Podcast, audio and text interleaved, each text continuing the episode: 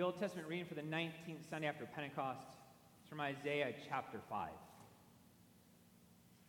Let me sing for my beloved my love song concerning his vineyard. My beloved had a vineyard on a very fertile hill. He dug it and cleared it of stones and planted it with choice vines. He built a watchtower in the midst of it and hewed out a wine vat in it. And he looked for it to yield grapes, but it yielded wild grapes. And now, O inhabitants of Jerusalem and men of Judah, judge between me and my vineyard. What more was there to do for my vineyard that I have not done in it? When I looked for it to yield grapes, why did it yield wild grapes? And now I will tell you what I will do to my vineyard. I will remove its hedge, and it shall be devoured. I will break down its wall, and it shall be trampled down. I will make it a waste. It shall not be pruned or hoed, and briars and thorns shall grow up. I will also command the clouds that they rain no rain upon it. For the vineyard of the Lord of hosts is the house of Israel, and the men of Judah are his pleasant planting. And he looked for justice, but behold, bloodshed, for righteousness, but behold, an outcry.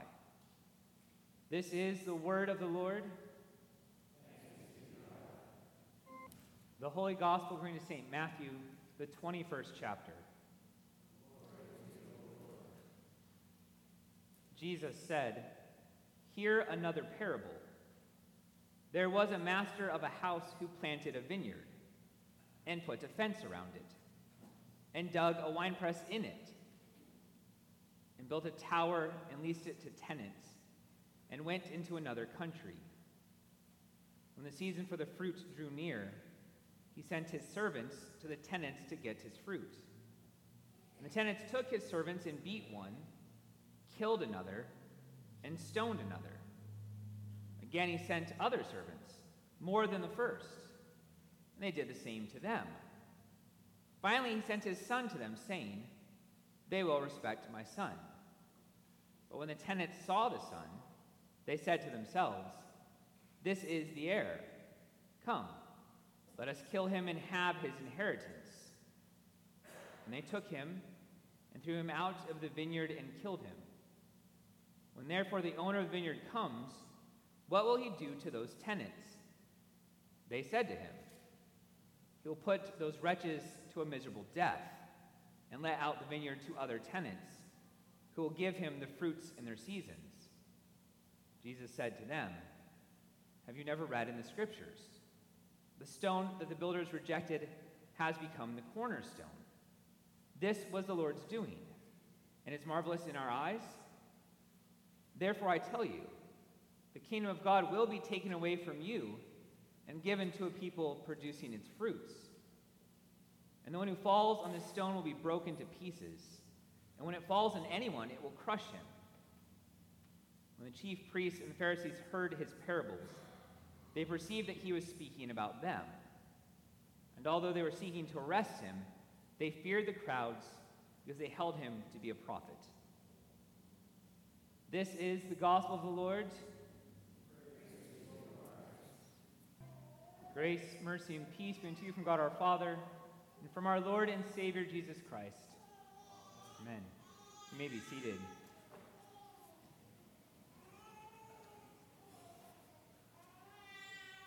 I find the end of all of this to be almost comical because it says that when the chief priests and the Pharisees heard his parables, they perceived that he was speaking about them. Oh, really? These are some of the most obvious parables Jesus gives, this one and the one we heard last week. And that context is important. He had just told them before this parable that the tax collectors and the prostitutes were entering the kingdom before them. The people they despised.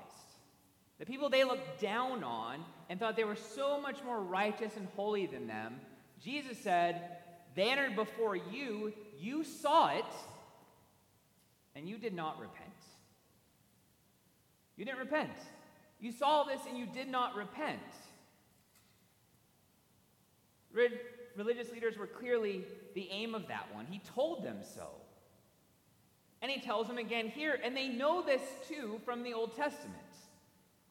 We heard Isaiah 5. Let me sing for my beloved my love song concerning his vineyard. And then it goes on to tell how God did everything for his people Israel. He even says in the song, What more could I have done that I did not do? And yet, it didn't produce anything good. Nothing good came out of it. In fact, Isaiah is prophesying their destruction. They would be judged by the Lord. Jesus picks up on that imagery here.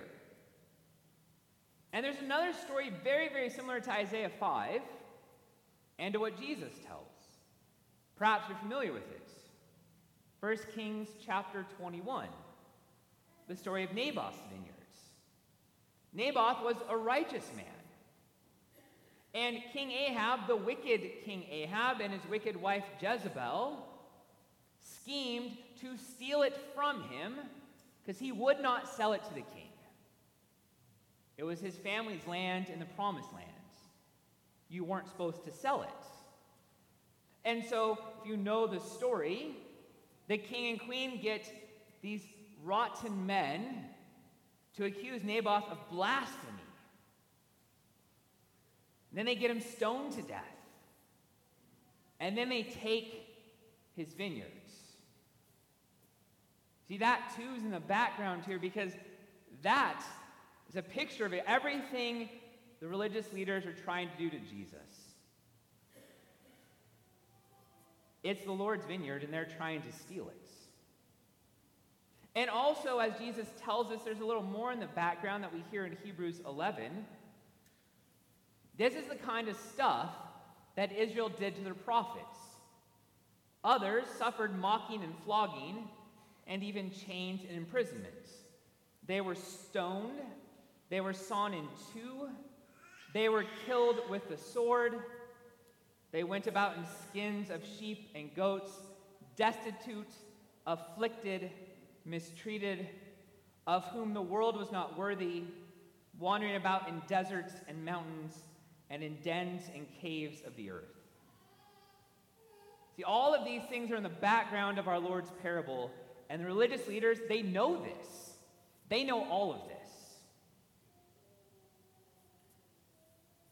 The interesting thing is, though, whenever you hear one of our Lord's parables, the thing to look for, the thing you want to hone in on, is what's the thing that's just kind of ridiculous?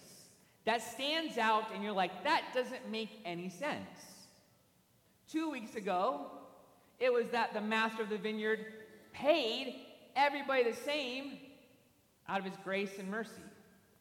Those who worked two hours got paid for a full day's wage. Here, the strange thing is, is that after the master of the vineyard sent servants and more servants and more servants.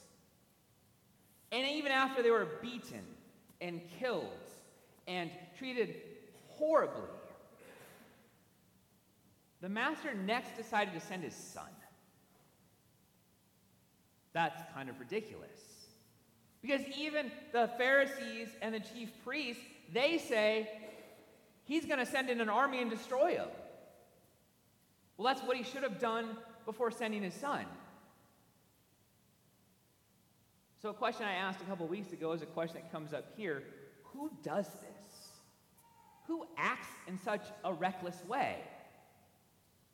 It's our Lord's. He does this out of his love. Think back, if you will, to Genesis 3:15. The promise that the seed of the woman will crush the head of the serpents.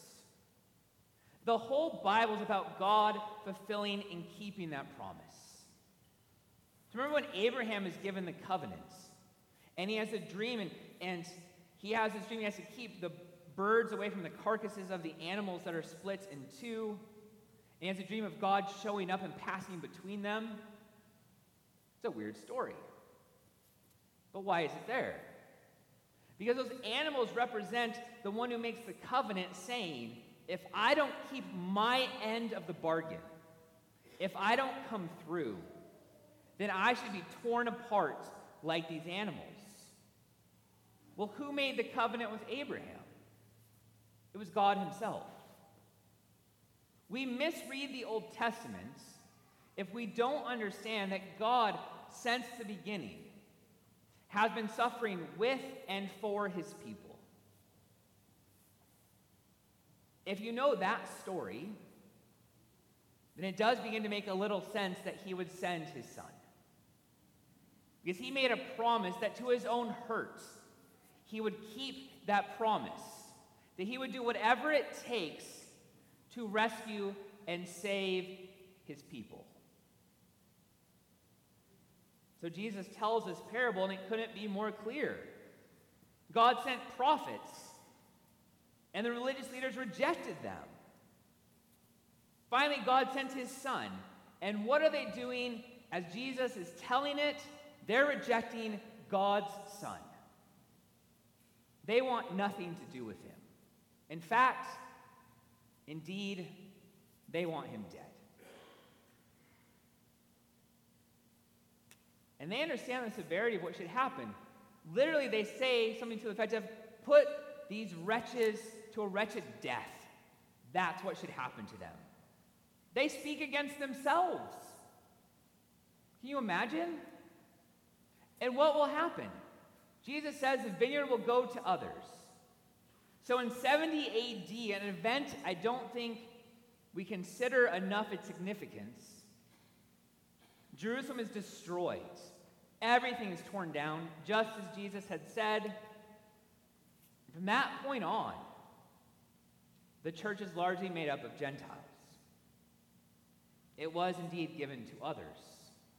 These religious leaders had failed. The nation had failed. But there's also another part that is even more significant that we cannot overlook because it brings all of it together. Jesus tells them, Have you never read in the scriptures? The stone that the builders rejected has become the cornerstone. This was the Lord's doing, and it is marvelous in our eyes. Psalm 118. It's fascinating. The verses right before this talk about the sacrifice being bound to the altar. And Jesus is telling them, he's telling us, the Son does suffer and die. And yet, that stone that was rejected, that becomes the cornerstone of the entire thing, of the entire church. It's a promise of the resurrection. That's why the very next verse that Jesus doesn't quote is This is the day the Lord has made. Let us rejoice and be glad in it. What day? Easter, the day of our Lord's resurrection. And in fact, the very next parable, I believe, is significant. In chapter 22, the king's son is going to get married. There's a wedding feast. Just like Psalm 22, the son dies, and at the end he rises again to be the good shepherd of Psalm 23. Here, the son is put to death, but he's raised up so that he can have a wedding feast. And Luther's explanation here is beautiful. He says, God gave them this precious cornerstone, but they didn't know what to do with it. They looked at it and said, This stone is ugly, it's worthless, throw it out. So they take Christ and they cast him off. And God comes along and says, No, this stone is perfect. On it, I'm going to build all, all of my people, I'm going to build my church. It's that stone that is the most important stone.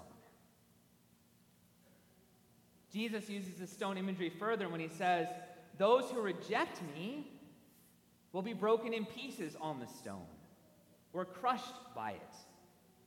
That is, they will suffer God's wrath. I want to make two important applications from this beautiful parable that Jesus tells us I call it beautiful because it ends beautifully with the Son's death and resurrection for us. The first application is to pastors and leaders in the church. I have in my office a painting. It was one of the gifts that the church in Pagosa gave me as a going away present. It's by my favorite living artist, the Lutheran artist Ed Riojas. And it is a painting of this parable. And in this painting, Ed has the walls of it as the Ten Commandments. They're written on all the walls. Those are the walls of the vineyards. And the winepress that is dug out before the vineyard is Christ on the cross, and his holy blood is going into the wine vats. And the blood from his side is going into the water trough within the vineyards. And the tower that's built, he has a beautiful church there. And within that vineyard are a bunch of workers. Some who you won't recognize, but others you would, including a modern day person, President Matt Harrison of the LCMS, is working in that vineyard. And outside are others from the Reformation and present times being called in to work in the vineyards.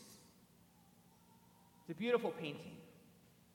It summarizes all of this quite beautifully. Why is President Harrison there, though?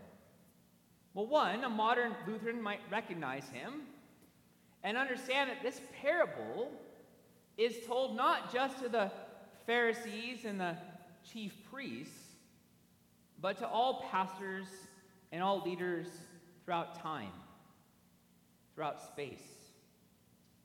And it is indeed, it's an attack, it's a rebuke of any pastor, any leader who would reject Jesus and his words, who would try to work in the Lord's vineyards and do it in their own way without God's, without his words. You may ask yourself, how is that possible? Well, look around at how many churches don't preach Christ. How many churches belittle God's sacraments of baptism and the Lord's Supper? How many churches teach things that are so contrary to Scripture, you look at it and say you're saying the opposite of what God says? This parable is a call to pastors to teach and preach and administer the sacraments in accordance with God's holy word or face the consequences. It is a warning to all preachers and teachers, to all leaders in the church, that the church must be built on the cornerstone that is Christ. So it's a call to the leaders and pastors of this church that we must build on God's word on what he says, on his son, and not on what we think is best or what we think is right, but only what God says is right and best. This even includes tradition. Every church has traditions. The question always is are they good or are they bad? Do they point you to Christ or away from Christ? Are they in line with his word or are they opposed to it? And so the leaders of the church must always be asking and wrestling with these questions to make sure that all that we do, all that we are, is in accordance with God's holy words. Or, Jesus says, they will suffer the consequences. But what about everybody else?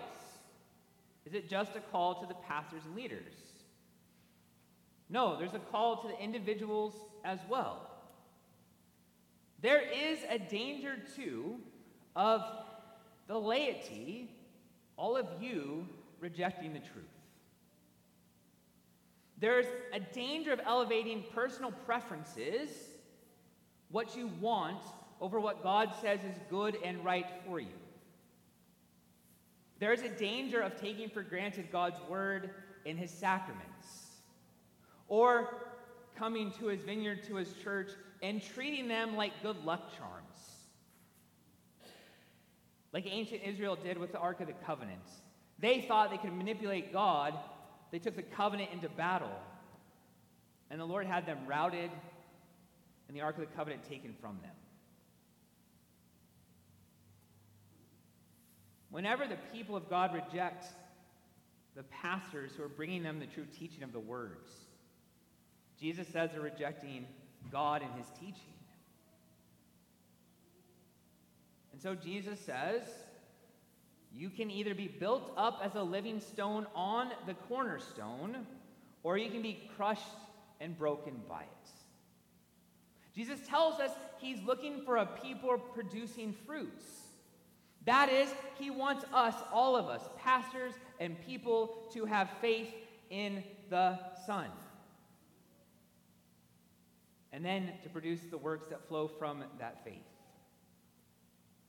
Elsewhere, Jesus tells us that he is the vine and we are the branches, and that we can only, only survive if we abide in him, if we're connected to him.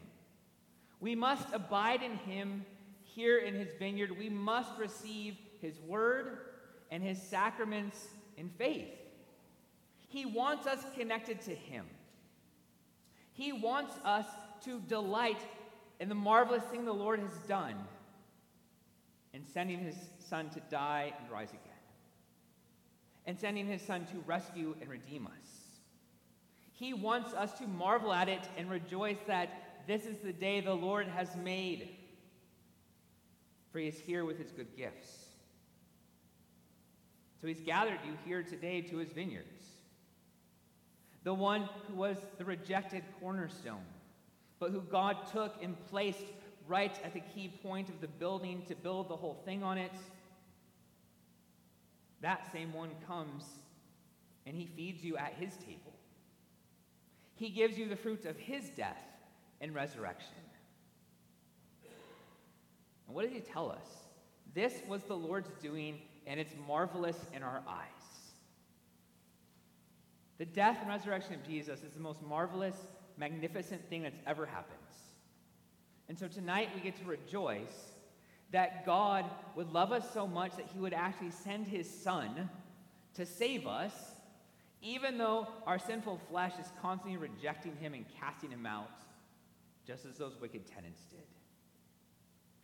God has done everything to save us, even to his own hurt, even to the death of his own son.